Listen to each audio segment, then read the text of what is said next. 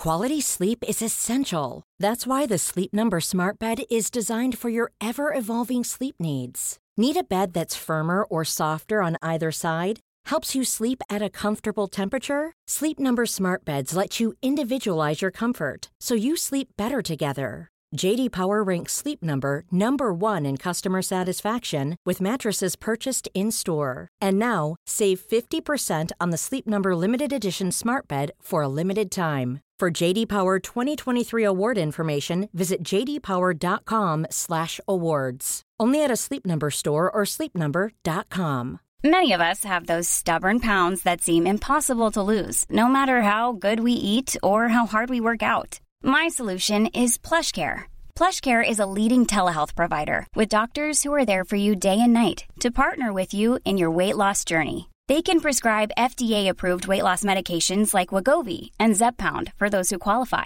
Plus, they accept most insurance plans. To get started, visit plushcare.com slash weight loss. That's plushcare.com slash weight loss.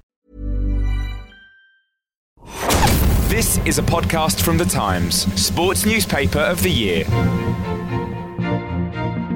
Hello and welcome to the games. I'm Chris Skinner, and in a slightly special edition, I've been travelling across London, catching Times reporters on their way in and out of venues at London 2012. It was pretty smooth going as well. What travel chaos! Monday was another good day for Team GB, albeit less spectacular than that incredible weekend, but today promises much more. So let's start with Team GB's first medal chance for the day the men's triathlon. So I might have mentioned on the programme already, I'm a massive triathlon enthusiast. Another another convert to the sport is Matt Dickinson. Hi Matt, how are you doing? I'm very good, very good. Not quite as fit as I'd like to be, but well, not as fit as the Brownlees. Now, now, uh, people who aren't particularly familiar with the sport will probably have a rough idea of, of these two brothers who seem to be dominating the sport at the moment. T- tell us a little bit about them.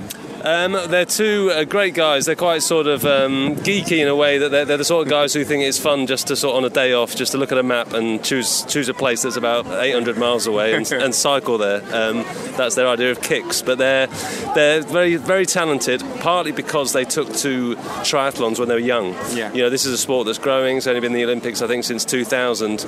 But these are kids who you know a lot of triathletes just fall into it from because they weren't quite good enough swimmers. Whereas these kids have been very good at swimming and cycling and running um, since they were young. And the fact that there's two of them together uh, means that they are so intimidating to rivals at the front of a group, aren't they? Because they do genuinely act as a team, don't they? Yeah, I mean, so it's one. Of, it's a bit like the road race. It's an individual sport, but within it, you can act as a team, uh, like you say. So effectively, I mean, they're very quick on the swim, so they'll try to get out on, uh, in front. You can draft on the bike, which sadly you can't do in the triathlons I do, um, which basically means that you can help each other. So there's a lot, you know, they can slipstream each other. So you, yes, you can operate as teams. Others will be trying to basically keep up with them to sort of get a toe on the bike. Um, but even if they do that, um, Alistair in particular is a, a, sensationally good runner. He will run 10k in less than half an hour at the end of a triathlon, which um, which is phenomenal. Yeah, you want you wonder if he should enter the uh, 10,000 metres as a, as a fully fit athlete after, let alone all those other stages. And now uh, they've also got a domestique. Helen Jenkins had two at the weekend and still failed to pick up gold. I know she was carrying a knock, um, but can you see past these guys? It's hard, it's hard to, uh, to, to think that they won't both be on the podium at least. There's a chap, Spanish chap called Gomez who's yep. been their sort of main rival. But I mean, Alistair had a, a you know, pretty bad injury, a, a torn Achilles, um, which is you know no small thing. But he came back um, after two or three months out and blew the field away. His first comeback race. Uh, if, if it's not a gold and silver for the Brownlees, we'll all be gutted. Put it that way. Yeah, absolutely. Although there, there is a slight lottery. Um, triathlon, since it became the Olympic sport, hasn't necessarily followed the trend where the best in the world wins it. I know the guy who won the first one was like ranked 13th in the world, hadn't won a major race. So there is an element of lottery to this, I guess. There is. I mean, one of the British girls I was talking about the other day, she, she was doing very well in a race and got knocked off by a, a, a stray dog off her bike. Um, we saw a lot of crashes. There's one particularly greasy corner down near Buckingham Palace. So yeah, all it takes is a puncture, um, a, an accident on the bike. You know, you can have your goggles knocked off in the swim. You can, you know, you can be punched in the swim. Um, and so yeah, it's one of those sports, a bit like the cycling road race, where you know we can have our favourite, but anything can happen. Um, but yes, I, am going to be confident on this one um, and uh, and predict two brothers on a podium. Um, whether that's gold and silver, we'll have to see. And as I left Matt Dickinson, I headed towards Stratford to speak with Ashling O'Connor and Chief Sports Reporter Owen Slot about Sir Chris and Queen Vic. Ashley, you're going to be heading over to the velodrome later to see the end of, of Hoy and Pendleton. L- let's start with Pendleton. Is she our greatest female cyclist? Well, if she wins gold in the, the individual sprint, then she will be because she'll have three gold medals to her career, which would eclipse Dame Kelly Holmes with two and Rebecca Adlington with two. So she'd become our most highly decorated female Olympian, certainly in the modern era, um, and uh, it'd, be, it'd be a great crowning achievement for a fantastic career. Yeah, no, to, the um, uh, the day in the velodrome is going to be very emotional yeah. for, for that reason. You know, for anyone um, uh, who has um, followed or has an attachment with British cycling, you'll see, um, you know, the, the, the two all-time greats in British uh, track cycling uh, finishing their Olympic careers on the same day. Hoy is clearly the, uh, the, the, the greatest track cycler that, that we've ever had um, Great Britain has ever had, and he'll go out tomorrow on um, well maybe his sixth gold medal, who knows. Um, and uh, and then obviously also Pendleton as well. She'll she'll be going out and she'll be looking for her third. Uh, she, has been the, the trailblazer for um, women's track cycling, and can see the next generation coming up and their feisty little punch. Um, but Pendleton's been magnificent over the years, and she's made it very, very clear that she doesn't want any more of it once once this has been and done. It's almost a shame that she is stopping now because she's never been more famous. The sport's never been more famous, and she doesn't really seem to have ever been quicker. Yeah, and I mean, and no one expected her to get a, a gold medal in the Keirin either, and she's she's she's going toe to toe with Anna Meares, her greatest com- competitor, her greatest rival from Australia. And like you say, I guess, but that's the, the case with all, Olympians. Is just as we get to know them, they retire because they're only in the spotlight once every four years. But the the effort to maintain that training, you know, year after year, just for that one moment every four years is immense. And she, you know, she wants to get on with her life. She wants to get married she wants to have a family and she's not getting any younger. So I imagine that um, this is about the right time for her to bow out, and what's better than a home games? Uh, you, you, mentioned that the next generation, Laura, Laura, Trott, is part of that, and she is she is minuscule. She's about the size of one of Chris Hoy's legs. Yeah, she's um, she's a serious medal prospect herself in the Omnium, isn't she? Yeah, she's a world champion in the Omnium, and and, and she, she is a, an extraordinary um, athlete in, in, in many ways. I mean a, she's hilarious. B, she's she's absolutely teeny weeny, as you say, uh, and yet she has phenomenal power, an extraordinary, uh, an extraordinary competitive uh, instinct. Um, it, it's it's one of the great joys to watch her on the on the velodrome. I watched her in the Eliminator, uh, which is one of the uh, rounds of the Omnium, uh, on the TV with my kids in the um, in the London World Cup back in February, and and, I, and they understood pretty quickly what how the race worked. And they were just laughing. You know, the family was in laughter, appreciating this girl and watching her execute this this very entertaining race to perfection. And just one by one, she'd be knocking out a girl that was much bigger than her. You know, she, she's a real a real street fighter. I mean, she's in we sort of call her the Essex Girls on Wheels, uh, and um, she does a, a, a, brilliant job. And she she really is a, a superstar. Not really the future of right now. Yeah, well, she, she was the prospect for 2016, wasn't she? But she could be going into 2016 with a couple of golds under her belt.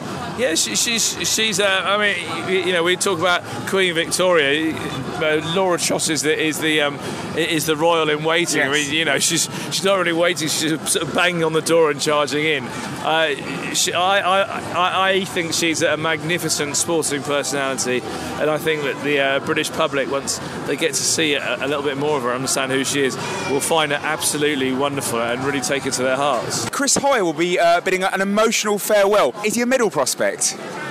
Yeah, he, he certainly is. He, will be your favourite for the um, for the gold medal. Uh, we've already seen that he's on outstanding form. The, the, the uh, the, the point about this whole British cycling team is they appear to have peaked just at the right time. Yeah. There's not one cyclist that hasn't given of their best. You know, the only errors that we've made, we made has, has um, dis- been disqualifications rather than sort of the amount of power in their legs or whatever. Hoy's looking as fast as he ever has. Uh, he's a supreme Keirin rider.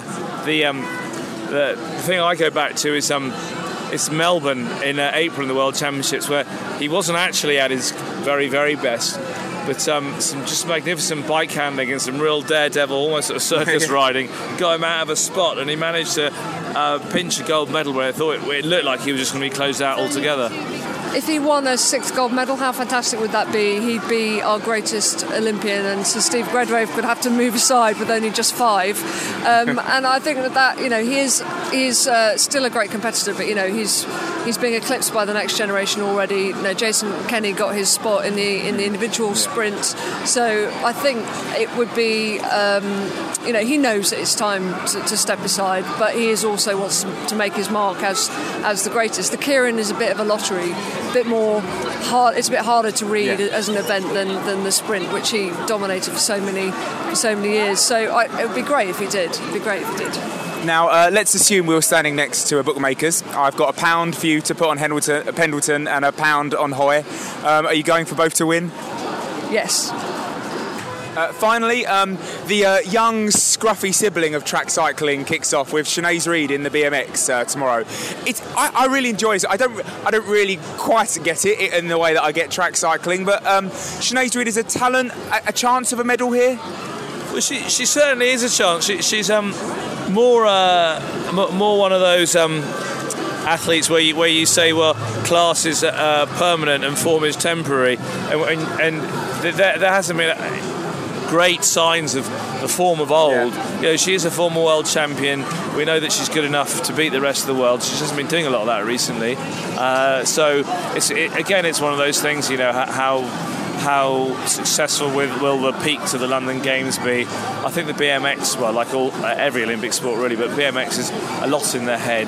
It's a lot uh, uh, confidence. How how happy you are with the track and the start and uh, you know, it, it is cycling. It is a sort of a, a, um, a boxing match on wheels, basically. so you know, she's got to be very confident that she, she's in the right positions and can lay the right punches at the right time.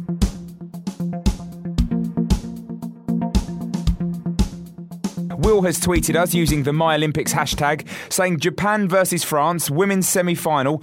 Only the odd 40,000 turned up for it, which is a fantastic point. 40,000 people turning up for a game like that really does sum up how popular the games have become. Having said that, the stadium was still half full, so maybe right tournament, wrong stadium, or maybe we should just be less picky and look at all the empty seats from previous games, far outweighing what we've seen in London.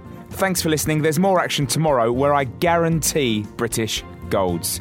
Tweet using My Olympics or direct to me at producer Chris if I'm wrong, but I won't be. Uh, we're updating the iPad edition of the Times three times a day during the games at 5am, 5pm, and 10:30pm, so you can read all the latest headlines as they break. If you're not a subscriber, timespacks.co.uk is worth a visit to find out about the benefits of getting on board. Thanks for listening. Bye bye.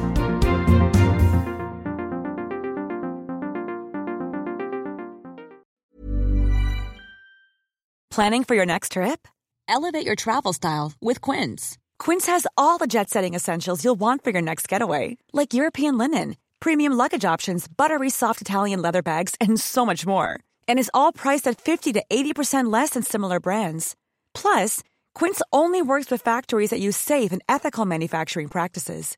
Pack your bags with high-quality essentials you'll be wearing for vacations to come with Quince. Go to quince.com slash pack for free shipping and 365-day returns. Confidence starts with loving who you are. And when your skin feels nourished and glows on the outside, you naturally radiate confidence from the inside. Give your skin a glow up with Osea's clinically proven Mega Moisture Duo. This ultra hydrating body care features two of Osea's best sellers, Undaria Algae Body Oil and Undaria Collagen Body Lotion. These seaweed powered heroes use skincare level ingredients normally reserved for your face for results you can see and confidence you can feel. Osea has been making clean, clinically proven seaweed infused face and body care products for over 28 years. This luxurious skincare is vegan, cruelty free, and climate neutral certified, so you never have to choose between your values and your best skin. Glow from the inside out. Get 10% off your first order with code GLOW at OseaMalibu.com. That's O S E A Malibu.com code GLOW.